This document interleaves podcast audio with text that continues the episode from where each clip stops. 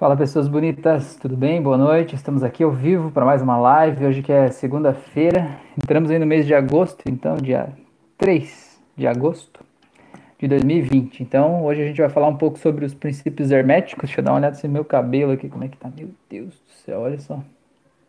Então quem chegou aí, se puder me dar um toque para eu saber se tá me vendo, se tá me ouvindo, se tá tudo bem, tá tudo certo, saber se o YouTube notificou. Olha, eu recebi a notificação aqui sobre as 7 leis herméticas da vida. Então vamos ver, esperar as pessoas chegarem aqui. Quem chegou me dá um ok aí para eu saber se está me vendo, se está me ouvindo, se está tudo certo. Guardando um momentinho aqui para essas pessoas bonitas chegarem, para a gente falar um pouco sobre esse tema aí. Adilson, boa noite, Adilson, seja bem-vindo aqui, legal tê-lo aqui. Então, hoje à noite a gente vai falar sobre essas 7 leis herméticas aí. Vocês já ouviram falar do hermetismo? Já ouviram falar dessas leis aí? Já ouviram falar no Kybalion, que foi um livro escrito aí no começo do século XX, mas com conhecimento de muito tempo atrás. Vocês já ouviram falar disso, não? Dessas 7 leis herméticas? Isso é novidade para vocês, não? Ou vocês já conheciam? Diz aí, Edilson, quem mais chegou aí, se puder me dar um ok para eu saber. Vocês estão me vendo e me ouvindo bem? Maria, boa noite, seja bem-vinda, Maria. Legal. Maria, nossa companheira aqui de Portugal, passa as madrugadas aqui com a gente, né, Maria? 4 horas mais tarde lá. Que legal, seja bem-vinda aí. Adilson, obrigado. Como você fazer o seu curso hoje? É isso? Você está perguntando como você pode fazer o curso hoje? É isso, Adilson? O curso está numa playlist aqui do canal, na descrição desse vídeo. Tem o link do curso, da primeira aula do curso. Aí é só você acessar lá essa playlist e estão todas as aulas em ordem cronológica lá, digamos assim, né? Numa sequência lógica. E é só você assistir as aulas e no final tem um grupo para participar lá no Facebook, que é um grupo de alunos. E aí quando no final você envia um vídeo, né? Contando como foi a sua experiência no curso, né? Como que você ajudou alguém com o conhecimento que você aprendeu ali. E aí eu te mando o teu certificado lá, inclusive, tá? Então ele é um curso totalmente gratuito, né? Aqui na descrição do link tem, os detalhes, né? O link do curso lá, beleza? A Glene, sim, boa noite, beleza? Legal, Glene. A Maria já tá ligada nas paradas aí, falando do Hermes Trismegisto, é isso aí, muito bem. A Glene, não tinha ouvido falar, pesquisei e achei interessante. É isso aí, a gente ouviu falar bastante coisa dos princípios que estão ali, né? E é muito louco a gente pensar sobre isso, né? Fran, boa noite, o Adilson disse que está ok, o áudio e o vídeo, né? A Maria disse, vamos lá então, né? Então, beleza, pessoas. Então, gente, o que é esse... Vamos começar pelo hermetismo, né? De uma forma bem genérica, né? Bem rasa, né? Porque a gente está falando aqui de autoconhecimento aqui no meu canal, né? Então, eu não vou ir a fundo, né? Em todos os conceitos, né? Da história, né? A minha ideia é trazer como você pode aplicar esses princípios na tua vida, né? Então, o meu grande objetivo é esse, né? Álvaro, boa noite, seja bem-vindo, Álvaro, que legal. Então tá, o que foi o hermetismo? O hermetismo foi um movimento que foi encabeçado aí, digamos assim, por esse cara chamado Hermes Trismegisto. Esse Hermes Trismegisto, ele viveu no Egito há cerca de 2.700 anos antes de Cristo, né? Considerando que Jesus Cristo já nasceu há 2.020 anos, a gente já está falando de quase 5.000 anos atrás, né? Então 2.000, né, até o nascimento de Jesus e mais 2.700 para trás, né? Então a gente está falando de quase 5.000 anos atrás. Então é naquela época que o Egito, ele era uma potência muito, muito grande do mundo, assim, né? Tanto que até hoje, por exemplo, tem as pirâmides do Egito que estão lá, que até hoje ainda não tem uma explicação lógica de como elas foram feitas, né? Existem muitas teorias, muitas hipóteses, né? Existem muitas coisas, só que para as pessoas que olhem de hoje, né? A população, a nossa civilização, digamos assim, nós estamos aqui hoje, a gente olha para trás e a gente vê, não, os egípcios não tinham nada de tecnologia, nada de conhecimento, né? Eles tinham coisas muito rudimentares, eles cortavam pedras lá com ferramentas muito simples, assim, né? Muito como se fosse um machado, vamos dizer assim, né? Como se fosse uma broca lá, né? Não tinha broca ainda, não tinha furadeira, né? Então como é que eles quebravam pedras que eram do tamanho de carros, né? Pesavam 2 toneladas e carregavam por quilômetros e levantavam em cima daquelas pirâmides do Egito lá muito alto, assim, né? Então tem várias teorias que eles levavam navegando as pedras, né? Eles fizeram canais de rio, colocavam essas pedras em barcos e levavam de barcos. Só que aí como é que eles erguiam isso lá, né? Então existe muito, muito do conhecimento egípcio que a gente não tem acesso, que a gente meio que se perdeu, né? A gente perdeu enquanto humanidade, vamos dizer assim, né? Porque a história é contada por quem vence as guerras, né?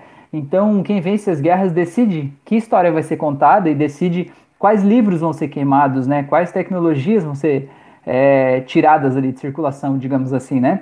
E o que é esse movimento do hermetismo? Então, é uma grandes pensadores da época, vamos dizer assim, eles criavam sociedades secretas e por meio dessas sociedades eles faziam estudos sobre o desenvolvimento humano, sobre a natureza, sobre a ciência, sobre como as coisas são, como os ciclos funcionam, né?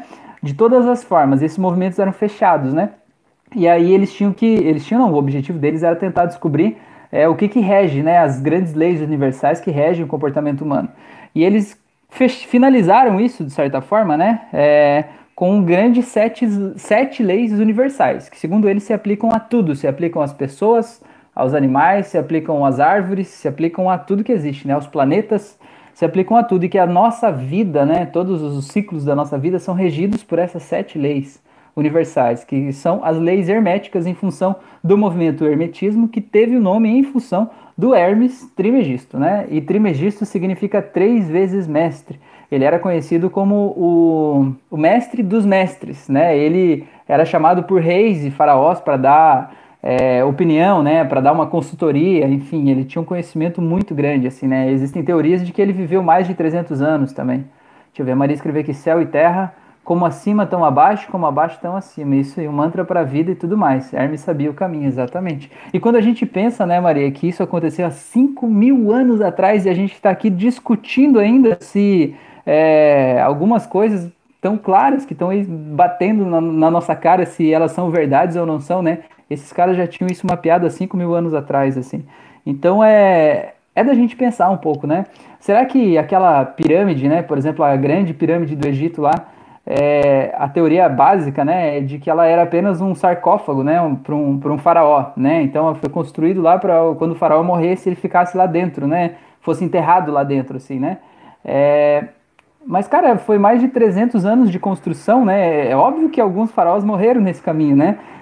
Não faz muito sentido isso, sabe? Todo o empenho que foi feito para reunir todas as pessoas, as condições, uma tecnologia que até hoje ainda não se sabe com certeza qual que foi usada, para construir aquilo lá só para ser uma tumba, né? É um negócio meio paradoxal, assim, né? E existem várias teorias de que as pirâmides foram construídas, algumas delas, né, para geração de energia, assim como o Tesla veio aqui no século XIX, né? Começo do século XX, isso, né? Final do 19, começo do 20, o Tesla tinha uma ideia de fazer um grande centro de geração e distribuição de energia por meio do ar, né? E muitas das ideias do Tesla são bem assim de encontro ao que as pirâmides já mostravam, né? Os canais, os locais dentro da pirâmide onde havia a Câmara Real, um monte de coisa, né? Mas eu não tô aqui para falar do Egito em si, né? Tô aqui só para dar uma ideia de que esses caras sabiam alguma coisa que a gente não sabe ainda hoje, né? Ou que a gente sabe e faz de conta que não sabe, né? A gente fica lutando contra. Então, sem mais delongas, eu vou entrar aqui nessas 7 leis herméticas aí. Boa noite, Mila, seja bem-vinda. Vou te dizer da onde que a gente tem essas 7 leis escritas, né? Porque a gente não tem nada escrito de 5.000 anos atrás, né? Não tem nada escrito.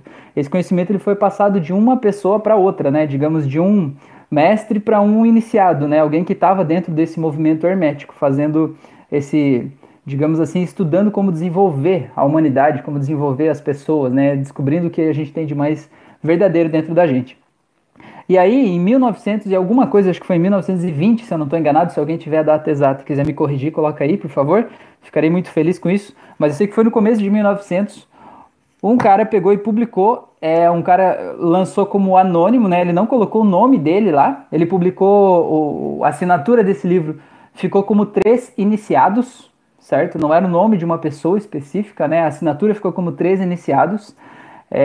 Publicou um livro chamado O Kybalion, né, que pela construção da palavra ele tem algo a ver com a cabala também, né? Mas não é necessariamente da cabala que eu vou falar desse livro, né? E nesse livro, então, teoricamente tem esse um resumo desse conhecimento hermético. E lá, dentro desse livro Kybalion, tem essas 7 leis aí que foram escritas aí, então, publicadas aí no começo de 1920, por ali, por esse cara, né, que se intitulou como Três Mestres.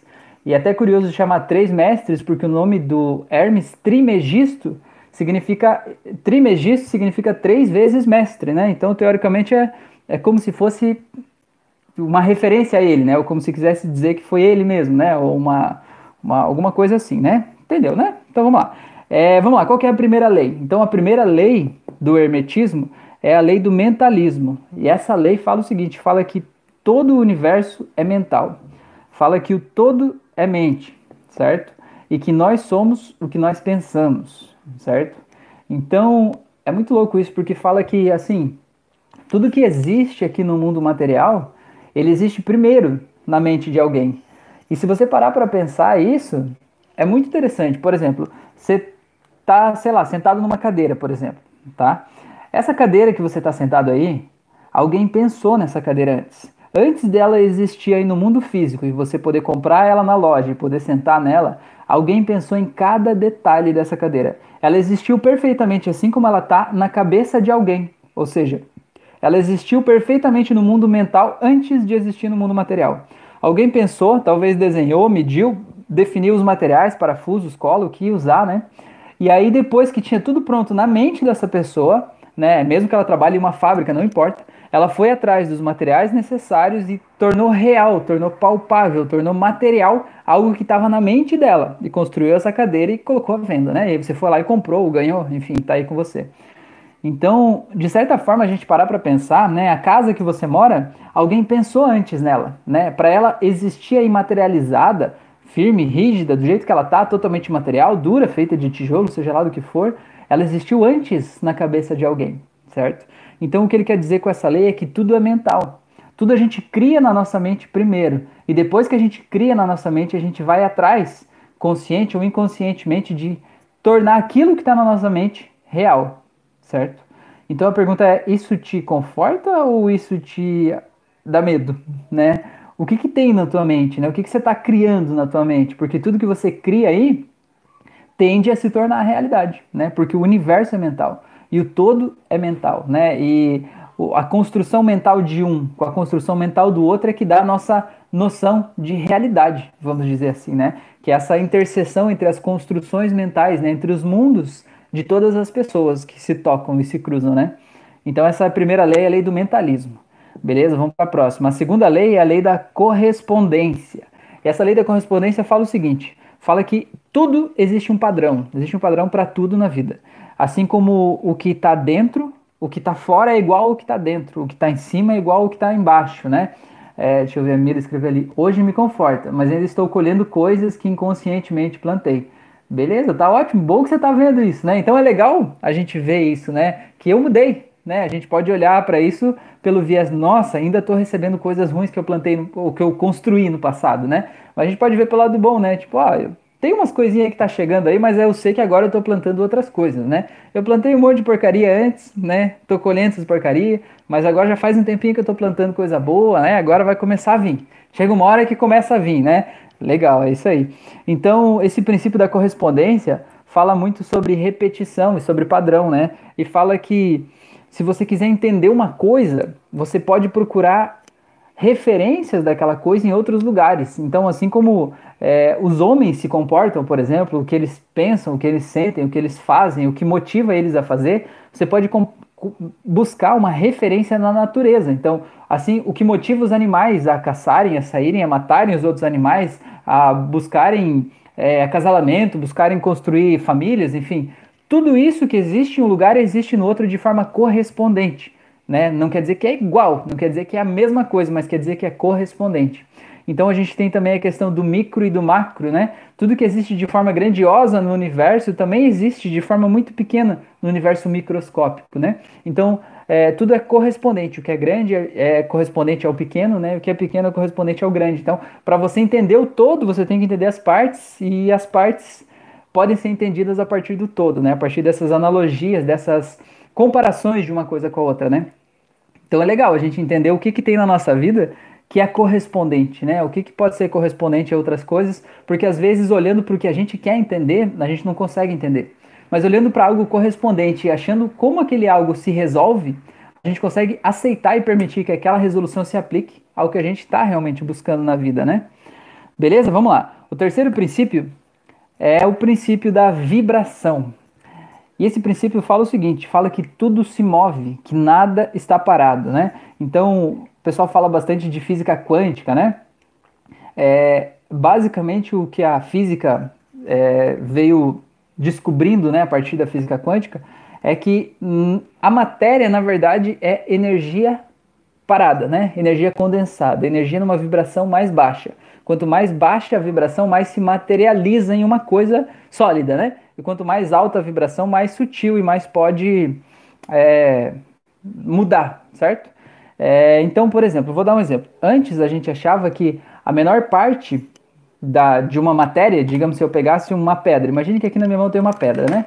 Então, se eu pegasse uma pedra antes e eu dividisse ela, dividisse, até eu chegar à menor parte possível, a parte que não dava para ser dividida mais, certo?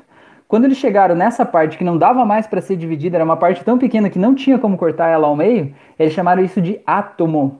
Que o átomo é justamente o A, é a negação, e tomo é divisão, né? Então o átomo é que não pode ser dividido, né? Isso foi chamado de átomo. Só que o que acontece, né? A ciência foi evoluindo, veio evoluindo ao longo do tempo e se descobriu que o átomo não era necessariamente assim a menor parte. Dentro do átomo ali havia um núcleo, haviam elétrons, né? Haviam prótons, haviam coisas em movimento que estavam ali, né? Quem nunca viu na escola aquela imagem do modelo atômico com os elétrons girando em volta do núcleo do átomo, né? Então, quer dizer, tudo está em movimento, né? Aquele núcleo está em movimento. E aí, continuando, né, o avanço dos equipamentos, né, e a ciência continuou avançando, e se descobriu que dava para diminuir mais ainda, e que dava para chegar a partes menores dentro do átomo, né? E aí chegaram nos quarks, que é uma unidade muito menor, né? Existem vários quarks para compor um átomo, certo?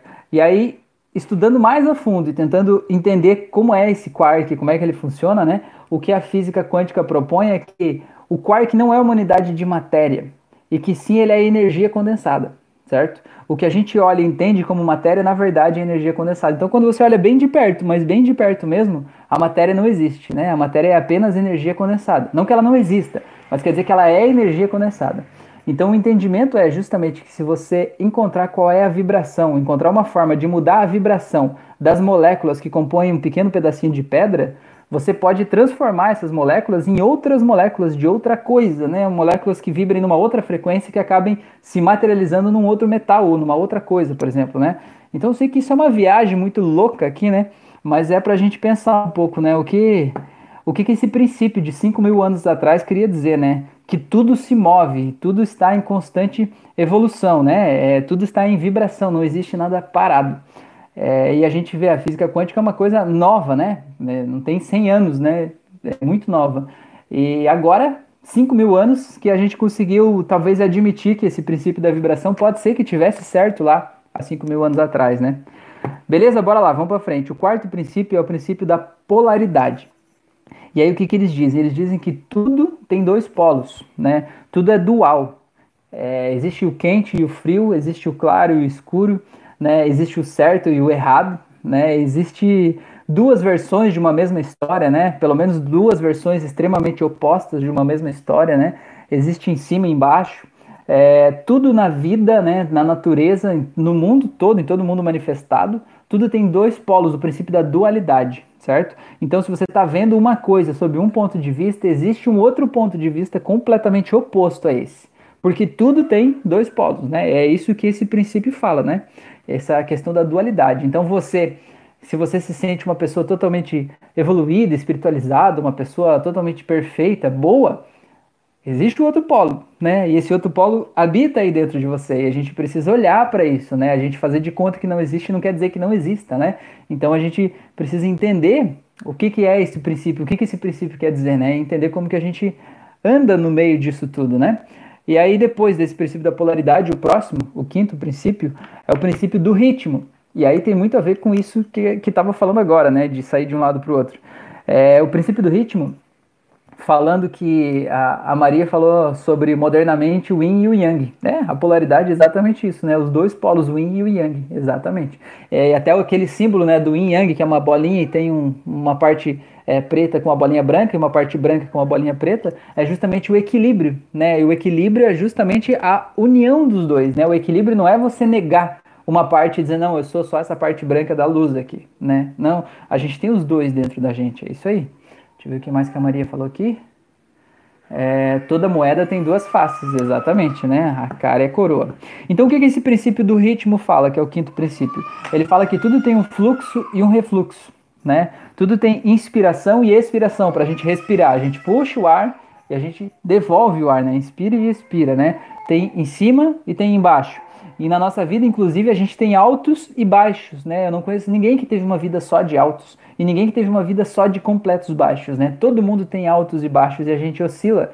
E a gente está fluindo no meio disso tudo, assim como as ondas do mar, né? Elas não podem só vir para a areia e elas não podem só voltar. Elas precisam do movimento, né? Isso que é o ritmo. Então o princípio da polaridade, que é o quarto, fala que tem os dois polos, e o princípio do ritmo fala que a gente está se movimentando no meio desses polos, né? E que nada é eterno, nada é para sempre, né? Existe esse movimento, assim como tem um dia que tem sol, tem outro dia que chove, tem o período que é dia e tem o período que é noite, né? Então esse ritmo, ele vai acontecendo de forma cíclica e nada está parado, certo?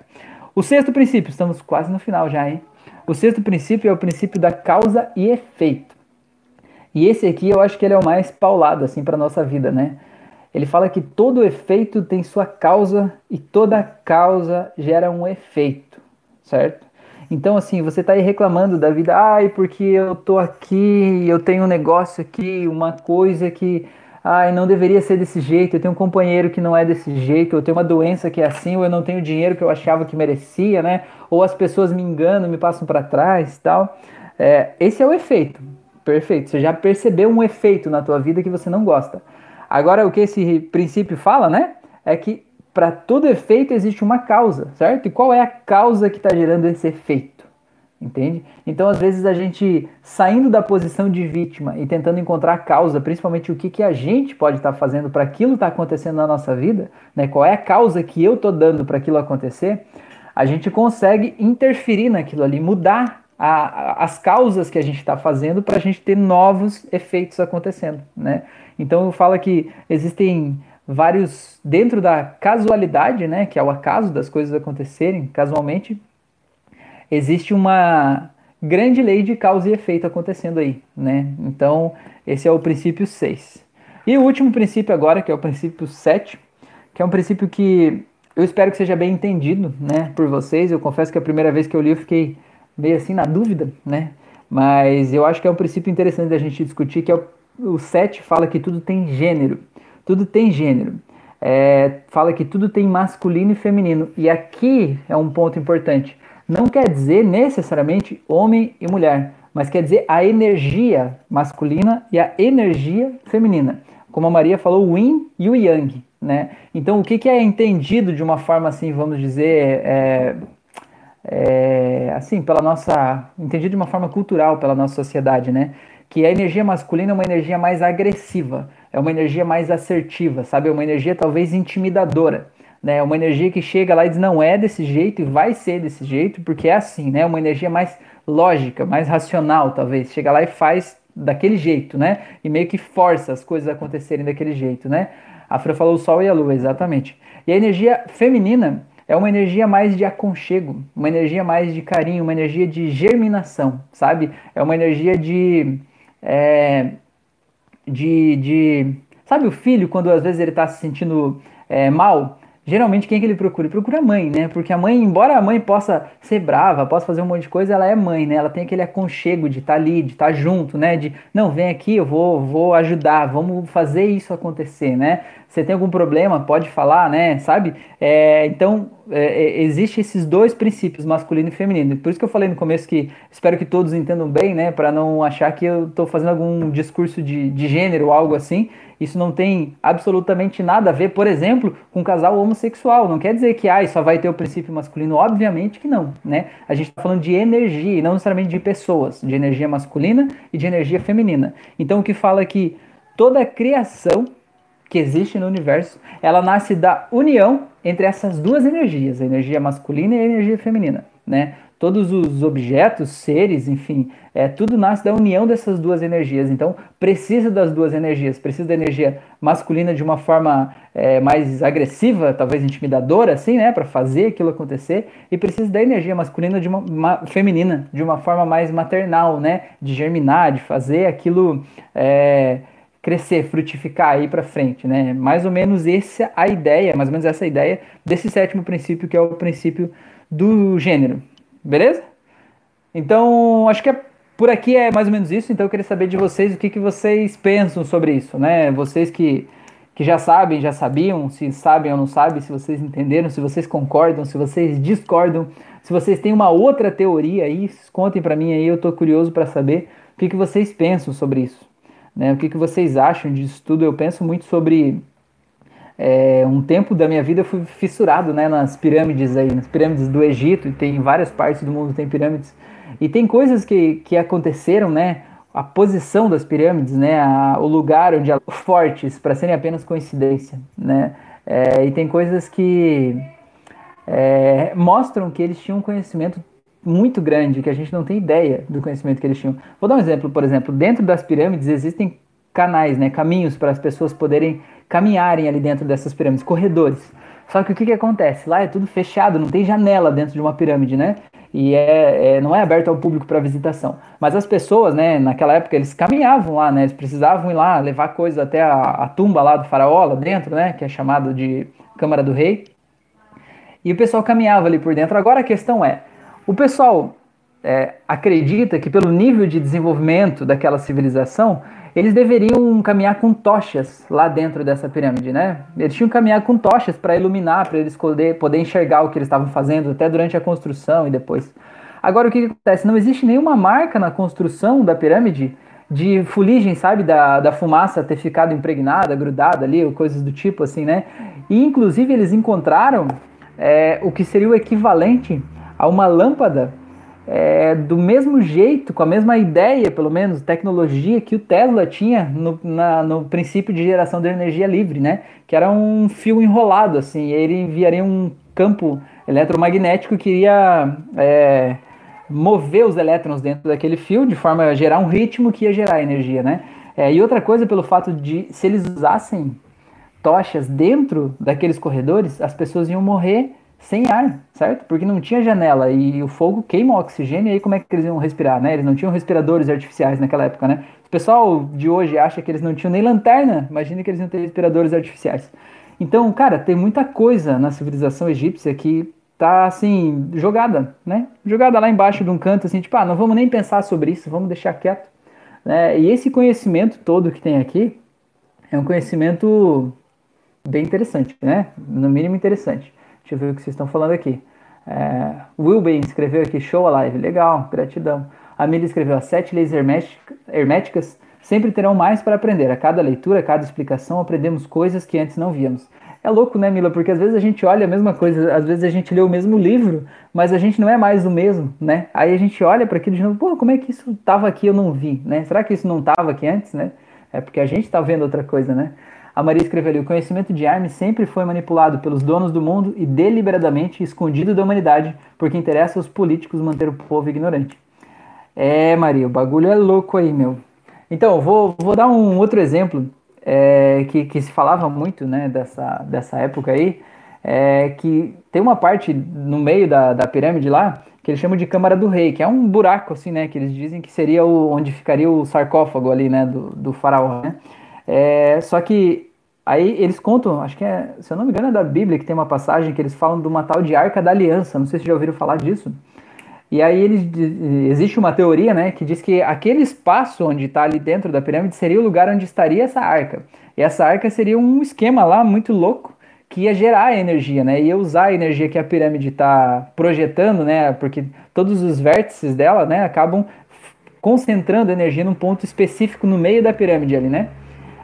Então, é justamente nesse ponto que fica essa arca aí. E aí o pessoal dizia que aquela arca foi roubada, né? Acho que é na Bíblia que tem essa história, se eu não me engano, que essa arca foi roubada e que vários exércitos faziam guerras e tentavam recuperar essa arca, porque eles diziam que o exército que tinha a posse da arca, ele derrotava todos os outros inimigos com muito menos pessoas, né? E o que que é? Se você pensar que essa arca pode ser algo que gera energia elétrica, pode ser que esse exército, ele teria algum tipo de arma que poderia ser alimentada por essa energia sem fio, digamos assim. É por isso que ele seria mais eficiente contra os outros exércitos, né? E aí conta a história lá que essa arca se perdeu ao longo do tempo e tal, enfim. Mas isso são teorias, né? São hipóteses, né? E aí a gente tá aqui só para falar de hipóteses hoje. A gente tá aqui para falar basicamente das leis herméticas. Eu é que tô viajando. A Mila escreveu, acredito nisso também, Maria. Maria escreveu, desde a década de 50 do século passado, Hermes foi redescoberto, graças, sobretudo, a Einstein. O Einstein ele fez a gente ver muita coisa aí, né? Entender, assim como o princípio da correspondência, fala, né? O Einstein fez a gente perceber a partir do micro a gente conseguia entender o macro, né? A gente conseguia entender as grandes coisas que nos movem, né, a partir de das descobertas de pequenas coisas, né, e isso fez a gente abrir um pouco a nossa cabeça, assim, de uma forma muito louca, né. Eu gosto muito do Tesla também, eu acho que o Nikola Tesla, ele foi muito visionário, assim, tem muita coisa que ele descobriu que até hoje a gente ainda não aceita, né. Eu tenho um livro autobiográfico dele aqui, que é muito interessante, assim, recomendo mesmo, chama Minhas Invenções. E ele foi um grande inventor, né? Então, se você pensar, por exemplo, a corrente alternada, que é a energia elétrica que abastece as nossas casas, foi ele que teve a ideia de fazer isso, né? A corrente alternada. Então, o pessoal diz, tá, não é grande coisa, mas se parar para pensar, isso muda o entendimento de energia elétrica, porque, assim, antes a energia elétrica era assim, ó, tipo uma pilha. O elétron sai daqui, ó, ele caminha por esse espaço, e ele vem até aqui, e aqui ele vai ser usado para alguma coisa, para o equipamento, para acender uma luz, para seja lá o que for. E daí, para eu continuar esse movimento, eu preciso que outro elétron saia daqui, sei lá, da pilha, lá do polo positivo, faça esse caminho e venha até aqui, para daí gerar um fluxo, né? E aí fazer isso aqui ser alimentado de alguma forma. E o que o Tesla fez, né? O Tesla fez a corrente alternada. E o que essa corrente alternada faz? Imagina que esse aqui é o elétron. Em vez dele sair daqui, por exemplo, da usina de geração de energia, viajar 1000 quilômetros até chegar na tua casa, ele simplesmente, imagina que isso aqui é o fio do poste, né? O fio do poste, tem os elétrons aqui dentro. Ele simplesmente fez esse movimento de vai e vem, ó. Então o elétron não sai daqui, ele só faz esse movimento de vai e vem, e isso gera movimento, gera ritmo, né? Que é a quinta lei hermética, né? Gera ritmo dentro desse fio, e esse ritmo que é percebido aqui do outro lado e acaba sendo usado como eletricidade, né? Então, cara, faz toda a diferença, né? E é por isso que a gente consegue ter fios elétricos finos, né? Porque tem um estudo que fala lá na época que eles estavam querendo colocar iluminação na cidade de Londres, que estava discutindo entre a corrente alternada e a corrente contínua. Para usar a corrente contínua, iam precisar, só para a cidade de Londres naquela época, isso há 100 anos atrás, né? Iam precisar fios de bitolas gigantes, sabe? Tipo um fio de 50 centímetros de espessura para enviar a corrente que precisava. E com a corrente alternada, que é essa do Tesla, apenas um fiozinho fininho assim, ó, já era suficiente para dar conta do mesmo serviço que o outro, entendeu? Então, cara, faz muita diferença isso. E tem muitas invenções do Tesla que até hoje ainda estão aí caídas no esquecimento, né? São deixadas de lado e ele é tido como uma pessoa... só mais um maluco, né? Existe um grande esforço em fazer de conta que ele foi só um maluco aí, que nada do que ele falou fez sentido, né? Então tá, pessoas, a gente já passou de meia hora de live, falei bastante aqui, tá? Vocês percebem esses princípios aí aplicados na vida de vocês, não? Princípios do mentalismo, da correspondência, da vibração, da polaridade, do ritmo, causa e efeito e princípio de gênero. Qual que tá mais presente aí na vida de vocês? Me contei. Qual que você consegue ver olhando assim, que você percebe ele acontecendo na tua vida? Conta aí pra mim, porque é isso que faz a nossa live ser importante, né? É isso que faz ela ser... trazer conteúdo, ser forte. Do Cacau falou, show como sempre. Legal, agradeço. Então conta aí pra nós, qual desses princípios tá mais presente na tua vida, né? Qual desses princípios que talvez hoje você possa olhar pra tua vida de um jeito diferente a partir do entendimento disso, né?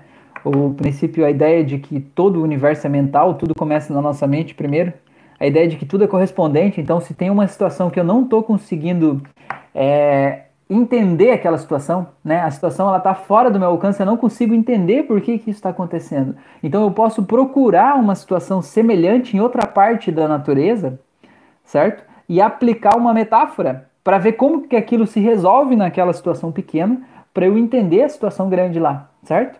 Então é muito legal isso. O princípio da vibração, que tudo se move, né? Que não existe a matéria, que a matéria é apenas a energia condensada.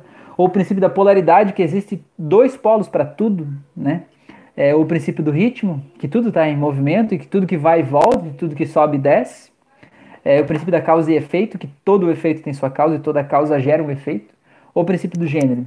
Conta aí para mim, vamos lá, vamos ver.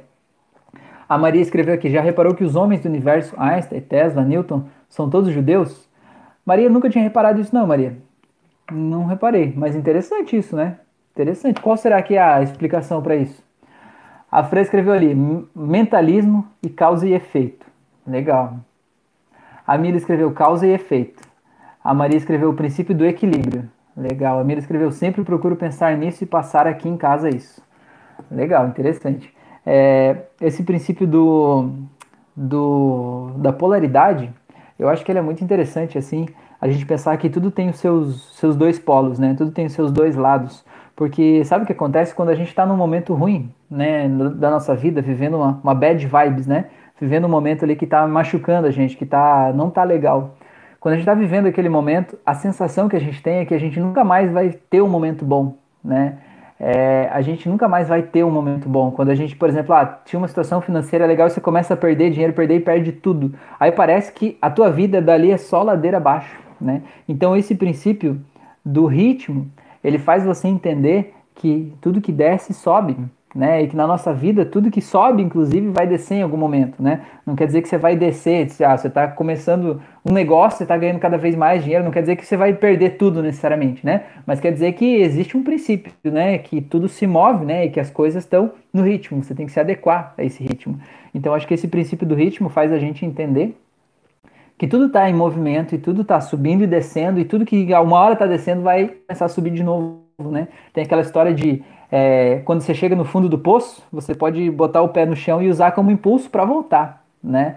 Então, se você ainda não conseguiu achar esse chão para pegar impulso para voltar, é porque você ainda não está no fundo do poço, né? Ainda tem mais coisa, hein? Não quer dizer que você vai precisar chegar lá, né? Mas quer dizer que você ainda não chegou.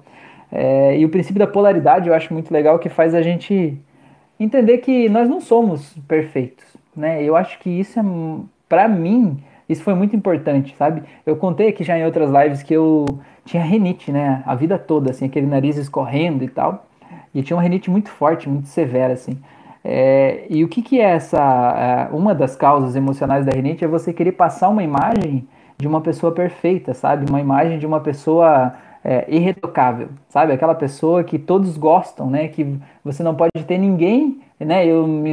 Nossa, não conseguia dormir se eu imaginasse que alguém não gostava de mim, por exemplo, né? A pessoa não gosta dele porque eu falei um negócio e tal. E isso gerava, né? A rinite, né? Então, o fato de você entender que existe uma polaridade, que existe dois polos, faz você entender que você não é só o polo perfeito, né? Você é o imperfeito também. Isso vale também justamente para quem está, por exemplo, num processo de vício, vamos dizer assim.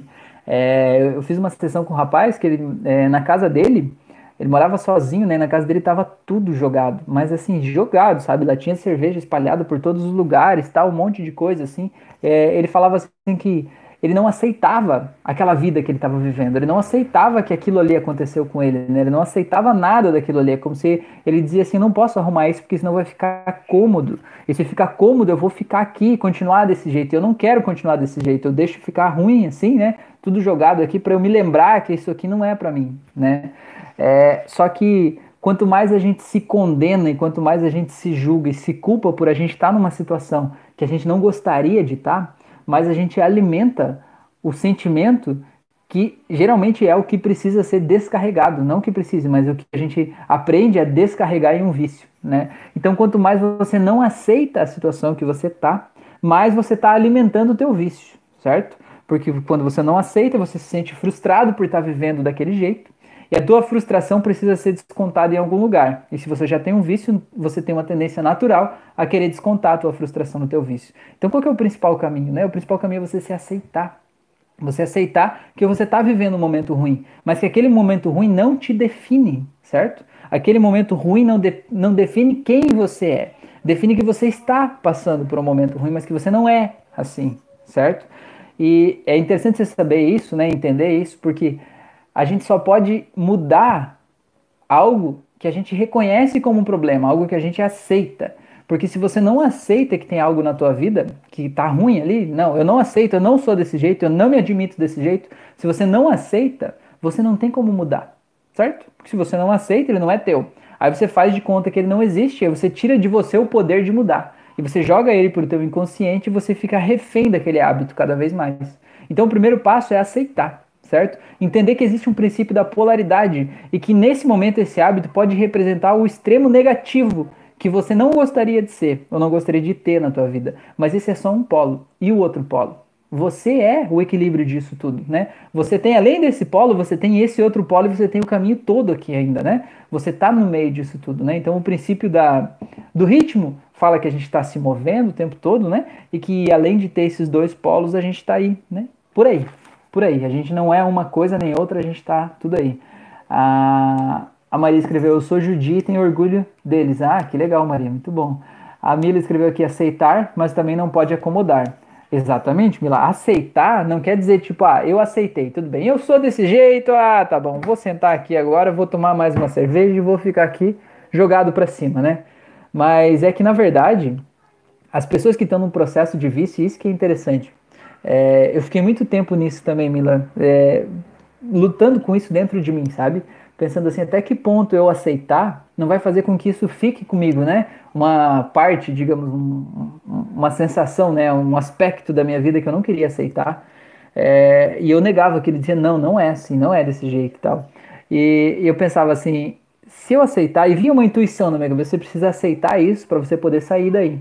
Aí eu dizia assim, não, mas eu não posso aceitar, porque se eu aceitar, quer dizer que eu aceitei, então vai ser desse jeito para sempre, eu não quero, não posso ser desse jeito, né? Eu não vim aqui para ser isso, fazer isso, né?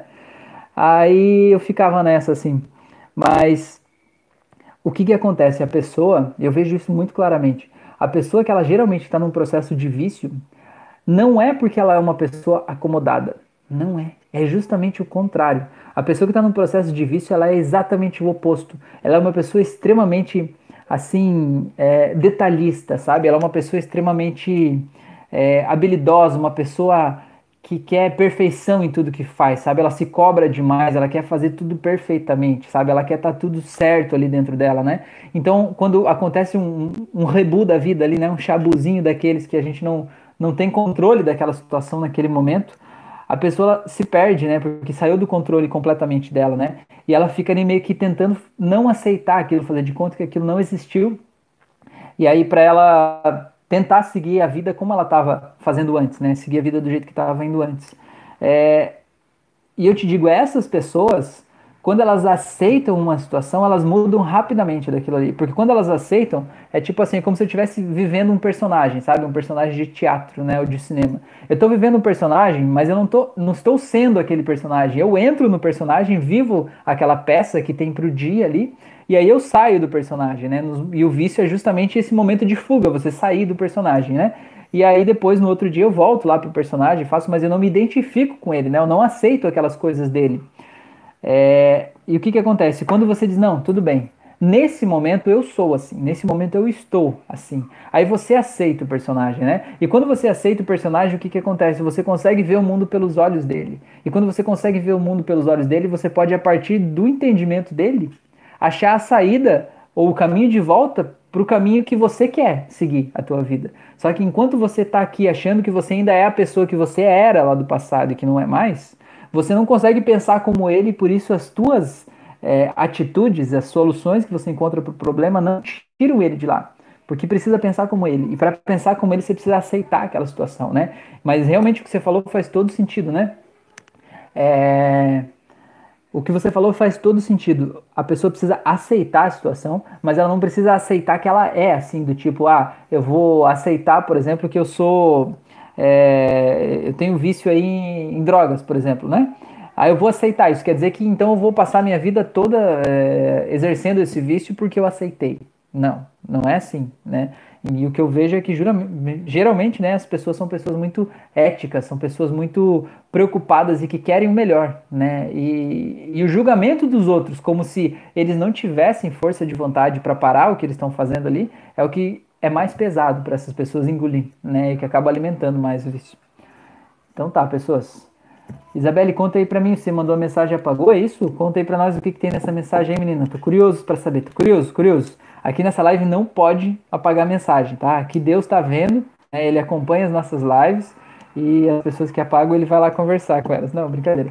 Fica à vontade aí, tá? Mas se você quiser mandar de novo, reescrever, eu fico aqui esperando, tá? Pessoas, eu agradeço a atenção de vocês, acho que a gente já tá indo pros finalmente aqui, se vocês quiserem me dizer mais alguma coisa, a gente já tá em 45 minutos de live.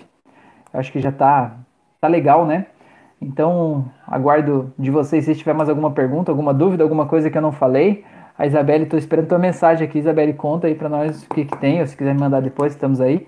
E se vocês não tiverem nada mais para tratar, a gente já vai encaminhando-nos para o encerramento dessa live. E aproveitando o que eu tava falando agora sobre vício, sobre a gente não aceitar quem a gente é, um convite legal para vocês, eu publiquei essa semana uma auto-hipnose para auto-perdão. Não importa, façam, tá? Se vocês estão aqui fazendo essa live, vendo essa live, façam essa auto-hipnose, tá? Façam. Não é um pedido, é uma ordem. Oh, quem pensa, né? Quem vê até pensa. Não, façam essa, tá?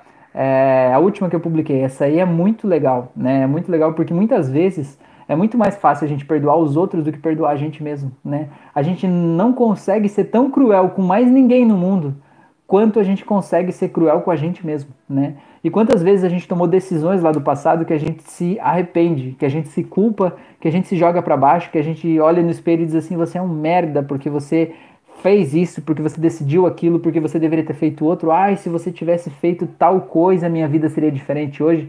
Não importa, né? A gente precisa se perdoar pelo que passou, porque é só se perdoando que a gente consegue retomar o nosso poder pessoal, né? A nossa energia pessoal pra fazer o que precisa ser feito. Beleza, pessoas? Tá aí esse convite, então, para vocês todos, né? A Maria escreveu até a próxima. A Mila, gostei muito dessa explicação. Uma noite tranquila, vou fazer. Beleza, Isabela? Espero sua mensagem, então, tá? Me manda lá no direct, então, vamos conversando aí, tá bom? Valeu, pessoas. Um grande abraço para todos vocês. Tenham uma ótima noite, um bom descanso, tudo de bom. Façam auto-hipnose e até a próxima.